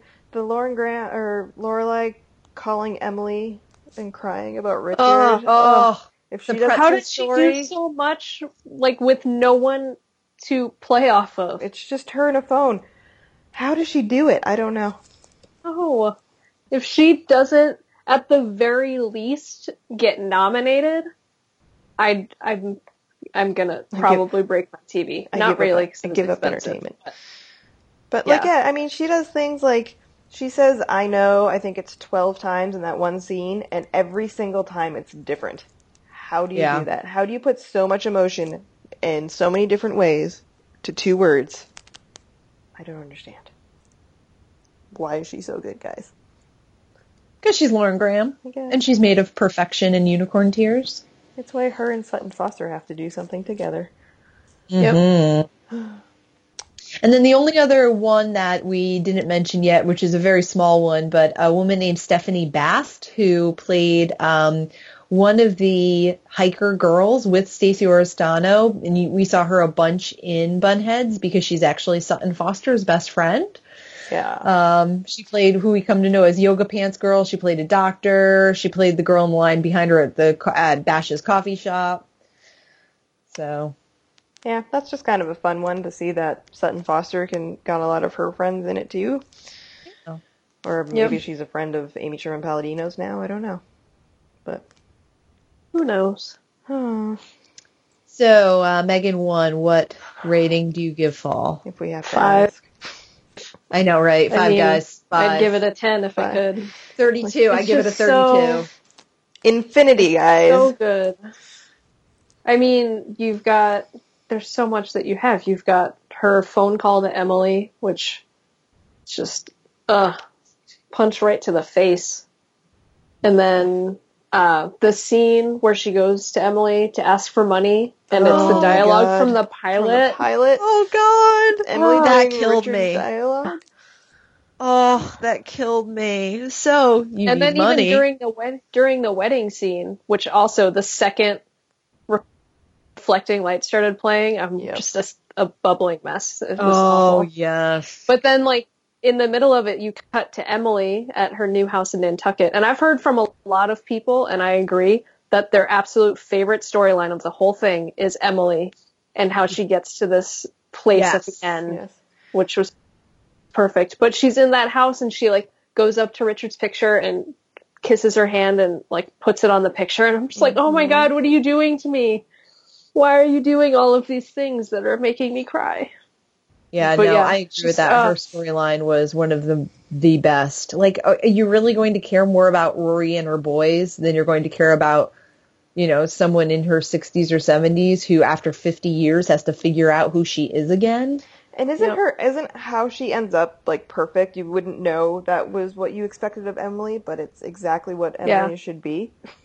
Yep. Scaring the shit out of little children about whale killing Yeah, whales. remind me never to go to a whaling museum. That's the only, that looks horrifying. But then at the same time, she's at her house and she's tucking in the children of Berta and all that kind of stuff. kids, yeah, she kept a maid for a year. A year. I know that was Yep. my first thought and when when she all lived in the second these one. family members into her home. Yep. She got this whole second family that she can take care of and can take care of her. When she made Berta go back to bed because she was sick, and even though Berta was like, "You can't cook, you get soup all. I'm gonna have to clean all the soup off the oven." I don't know how a woman who's your age hasn't figured out how to cook soup yet. But she's making But she was somebody still- else soup. Yeah, it's beautiful. And the DAR, the bullshit Ah. scene. Ugh. So amazing. In that scene, she said bullshit multiple times. She said pricks, or no, she said pricks later. She said tits. Yeah. She's like, it was. She said douche. Yep. Like, Yeah. Oh, and She said yeah. vagina. she yeah, said in the vagina scene house. with, with Lorelai, where she's like, it was called the Clam Shack. I guess Vagina House was taken, and I was like, Emily Gilmore. What's like and Lorelai, that when did you where she said she was going to get rid of those Blackstone pricks. Yeah. Yeah. When did you become a mammoth play? oh, I Oh, love this so Emily good. so much. And I mean, I love she just laid it on the line with the DAR thing. Like, were you guys going to let her in? No, but that's not how we do it. And she's like, I'm just fucking like this. this I like when she said. "This is dead to me," Yeah. and it Yes, it, it's it died it died Richard. when Richard died. Yeah. Ugh, Guys, this was like the perfect episode. it really was. Wasn't I don't understand how people can't like it. I What is agree. wrong I with don't know. I Even feel like the they were watching a different show or something, or maybe No. I don't Like know. those final words, they were ob- they were shocking. That's not. I don't know what. I honestly don't think I had ever thought about what they were. I didn't Because anytime. I tried, like I couldn't really, not knowing what the story around those words were going to be, like there's no way to guess. That's, but that's not what I would have expected. But the more No. I think about it, it's like no, everything has come full circle. Yeah. That's why I feel like Rory Rory fans need to take a second before they react and like think about the nuances that is Amy Sherman Palladino and how she works. Everything makes complete sense if you just take a second and think about it. Yeah, yeah. I will admit when that when you heard the final four words, and especially because it ended so abruptly, I came out to my husband out in the living room, and I was just like, my mouth was, my jaw was open, and I couldn't talk, and and then I was like, I don't, I don't know, I don't, and it was like not that I didn't like it, but that, like you said, Megan, one I wasn't expecting it, and I didn't really have an idea of what I was expecting. And then it was literally two minutes later where I was like, oh wait, that makes total sense. Why am I even Yeah. questioning this? So I can understand, yes, the the the shock of it, but then shortly thereafter you have to realize how beautifully full circle it was and they they use the term full circle so many times in the in the series um you know it the like how I don't like how can you not admit it's perfect. And as I think I've said to you guys like okay I would have had a hard time if these were the final four words when they should have been 10 years ago and Rory was like 23 um but she's 32 33 now. Like you know it's it's not crazy that she would be pregnant. And I don't I don't know. I heard somebody um somebody gave the I saw somebody gave a theory that she's actually pregnant with Luke and Lorelai as Luke and Lorelai surrogate. Ew. Okay, that's Like- insane. No, exactly. That was. I feel like we're we're reaching a little bit. Somebody did make the point that maybe she's pregnant with the Wookiees baby, which I thought was kind of funny. but I'm pretty sure we know whose God, baby she's is. really pregnant then. yeah. Well, Wait, my I- one. There was one I saw, I read where it was like, well, can we assume it's Logan's because they broke up at the end of summer? And I'm like, dude, it's fall. It's been like two months. Yeah. It's not like they've been apart for a year and we're just supposed to magically accept that she's pregnant with this child. They've been apart for a few weeks. They s obviously slept together with that last night. Can I, I think it's yes. put it on record in all for all eternity that I knew she was pregnant from the time she talked to Christopher because no one else seemed to get that point. Yeah, I didn't get that, and I'm really impressed with you. I did I am not get too, that. and my friend, my other friend, also named Megan. There are a lot of us. It was a very popular name in the mid to late '80s. Uh, she was like, "Yeah, just the, the questions she was asking, just the way she said them. It just that's what it made me think." Whereas I'm sitting there like, "Yeah, you've been researching your mom, and now you're mad at your dad again, and you need to go and talk to him and get him to admit that like he just didn't care." Yeah, And even Yeah. I watched it again last night, and even watching it again, it obviously it makes perfect sense for what it is. But I still maintain it makes perfect sense for what I thought it was. the oh, it first time. does. Where it's just her being like, uh, "So you didn't care that she raised me alone?" yeah, And just kind of like, really, can you just say it out loud? You didn't care. You left me. It was your decision. As soon as she started both- asking those questions, though, I'm like, oh, she's pregnant and she needs to know if she should let Logan know or if it's okay to just go on with life. Like that's the first thing I thought. She And better let Logan know. and like when he handed her the coffee, I'm like, she's not going to drink that because she is pregnant. I totally expected like when she was walking out to like there'd be a trash can or something and she would throw it away. I guess that would really give it away. That would have That would been too obvious, yeah. But- well, you know what's funny? I didn't even realize it was well after, like it was probably like a good 15 minutes after I watched the final four words, and I rewound it a few times to watch it, and all of a sudden I realized, oh, that's what that phone call, that weird phone call was about. We never got closure on what the hell that phone call Yeah, was. was- and all of a sudden it hit me. I'm, Oh, I was a still, little behind. I still think that the phone call was just her talking to Christopher. really? That was I think Well, that was a 'cause phone call with her doctor. I thought it was Well, no, call with her she- doctor. Well, because she says just like, "Oh, three p. three o'clock, okay," But she looks and then she leaves, and I just thought that that was her But she making. leaves like she goes to walk out and Lorelai's like, "You need your purse," and she's like, "Oh, like she's all messed up in her head because." Well, yeah, but she could have already. I still, I just, to me, it reads like she's making a date to go talk to her dad, and she already, like, she already knows she's pregnant, and she's all. That's why she called him to go and talk to him, and she's still out of sorts. yeah, see, I thought it was the doctor. Yeah, It could be the doctor. We don't know. we'll never. I am, although um, Megan too, I am very impressed with the fact that you got that then because I totally did not. I was completely shocked at those words, at the That was final the- four words. When, when you said that, I was like, "How? That was like, the how very did first you know that?" That was the first thing I said to Megan. She's like, "I can't believe the final four words." I'm like, "Yeah, but I knew she was pregnant from the time she talked to Christopher," and she's like, "How?" Like, I don't. I just did. like- uh, a spoiler alert for This Is Us right now, if anyone hasn't watched it.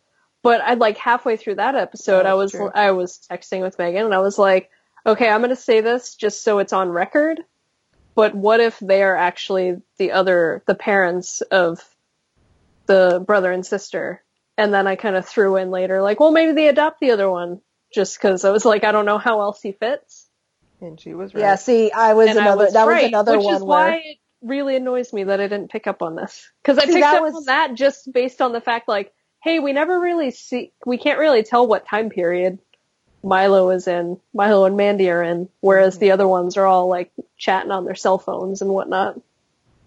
yeah. See, I didn't get that until the very last minute. That's just payback. For This you get Us. one, I get one. It's true. I think I do think with This Is Us, if I didn't know going into it, because being on the West Coast, we like with every episode, we're like, what about that big twist? Mm. So I Oh, think if I yeah. didn't know going into it that there was going to be a big twist, I probably wouldn't have called it at all. But Yeah. anyway, Yeah. Anyway. anyway, But, fall uh, perfection. perfection. You could not get any more perfect if you tried. I don't think. I don't think either. and I think that's true of the entire series. Yes, the entire I think a year in the life gets as the five. Yep. Yep. Well, it's like now I with feel like emotionally Mars- spent. I know. Yeah. I was like, Well, oh, Veronica Mars. I love Veronica Mars, and I loved the movie, and I loved the two books that came out after the movie that are canon. mhm. But like, it wasn't. It was one where, as I'm watching it, like, yeah, I can pick up on all these things that I don't really like about it, that are different, that don't really fit with what I expect from these characters. Mm. This, I do not have that at all. Yep, I agree. yeah, this was like just stepping back into Stars Hollow. Ten years later, hardly anything has changed. The characters are all the same. It was just, ugh, it was just so good. The fact that my biggest issue with the entire four episodes is the two second Mr. Kim thing should say a lot. Yeah. Yeah. But Yeah. now, now that we've actually like talked about it, like verbally talked about it, I'm like, I could sleep for a week. I know. Yeah. I needed it's the car the catharsis. draining. We needed to talk about it. Yeah. Oh, and I have to tell Rob and I clearly are going to be speaking about it on my other podcast, so I'm getting ready for that too. And he watched the first two episodes, but he was watching them on his phone because he was on his way onto a trip. And I have like he didn't seem to love the first two episodes, mm. so that might be an interesting conversation. That will be interesting. I wonder and if yours will be more in he depth. Well, and I wonder if it's because he was on his phone and He thinks that might involved, be like, it. and involved Yeah. in other things, so not maybe not. yeah, when you're not in your much. element, he's not Yeah. at home, he's not sitting in. He thinks that might have been it too, so he says he's going to rewatch when he gets home and like really make an effort and yeah, because he's What like was us, he like, thinking planning a trip no, when this was coming out? Come on, no, Rob. really, like where are your priorities? God, Even if you had planned the trip before they announced the date, cancel the trip. look into rescheduling. they actually ended up getting Wi-Fi on the cruise ship. They ended up paying for Wi-Fi just because of this. Um, but yeah, so that'll be interesting. But I, yeah, I'm like emotionally spent. Uh, The last couple of days have just been, and people keep asking me about it, and it's almost like I can't even talk about it. I actually haven't been reading a lot of social media articles about it yet. neither. Because I'm, I almost can't I'm not do ready it. It's- for that. It's overwhelming. Yeah, I'm not ready. That's exactly how I feel. I'm not ready for it. Yeah, like I've read anything Ausiello writes. Yeah, if 'cause Ausiello, obviously, exactly, if Ausiello posts something, I'm gonna read it. But anything else, I can't subject myself to anything that might not I fit did- in my worldview. Yep. exactly. I did read the the TV line recaps by um, Kim Roots, hmm and I really like those. And a few of those, they kind of like I would read something that she caught that I didn't. So I was like, Mm. oh, I didn't even notice that. I'll have to read that. But she do wanna read the also Atlantic her, yeah, her um, her take on it also fits in very nicely with ours. That's good. So that's one I'll read. Okay, good. yeah, I think the only things I've really been and reading she is wrote things, them sorry she wrote them like she watched winter and then wrote winter so you as you're reading them like she doesn't know what's happening ne- happening next either Oh, that's cool. which i think like is that. really interesting Yeah. Yeah, I was just gonna say the only things I've been reading are if I have a question about the series, like the one I just shared with you guys about what happens with Michelle and Lorelai and the and the Dragonfly. Mm-hmm, if I right. see something that I think is going to answer a question I might have, I'll read that. That was also Ausiello though too, so I mean, um, or it was TV Line. but yeah, for the most part, I like you guys. I'm I'm not ready. I don't want to get out of the happy bubble, and I'm, I'm I don't think I'll ever read the articles that are super critical about it. I mean, I get it. I get that it's good to have a different viewpoint, but for But something for like this. this, nope. For not politics, it. absolutely. Everyone should get a variety of sources for their political readings, not just conspiracy theories on the internet that you see on Facebook. Mm-hmm. Yep. But for for opinions on Gilmore Girls, like no, I'm gonna stick with the people I know are gonna agree with me because this Yeah. isn't some this isn't like screaming into the echo chamber. This, this is me not wanting to have my favorite thing of this year destroyed, Destroyed, by other yeah. people's opinions. Yeah. It's one of the few good things that have, that have happened this year, and I need it to stay my happy spot. yeah. Yep. And I think so many people went into it wanting to dislike it just because it was a revival. Um, you know how that happens. People, the instant some somebody say they're going to, re, you know, re- revive something like this, people instantly write it off that it's going to be shit. So I think a lot of people went into it just expecting to hate it, and of course you're going to hate it if you go into it expecting that. So, and I'm not here for those people because Nope. I mean I feel like the three of us for the most part are more optimists than anything else and I was going to go into it expecting the best, especially because I mean the faith we have in ASP, I wasn't expecting her to give me shit. Right. So All right. Well, that was a good conversation, ladies. It was. We uh, All right. So as usual, you can find us on Twitter at Drunk Ballet, uh, Facebook we're Stumbling Ballerinas, Tumblr Stumbling Ballerinas, email stumblingballerinas at gmail.com. Uh, uh, have we done a weekly drink recipe? We have not done Recently? one uh, recently. The last one we did was for Bash for our last episode, so we'll do one for the next Right. one, the next Yeah. Bunheads So- related episode. Yep, which should be we're in a couple weeks, Yeah, right? we'll Yep. doing, Week and a half. we'll be joined what have you? Uh, by the shipping room in our next episode, guys. So um, look out for that. Uh, so yeah, thanks for joining us in Paradise and Stars Hollow for a few drinks we didn't drink. Please well, some of you did. I drank. I had whiskey. Uh, please stumble back in for our next regular episode with the shipping room, a nutcracker in paradise. Hashtag Sutton Foster is alive.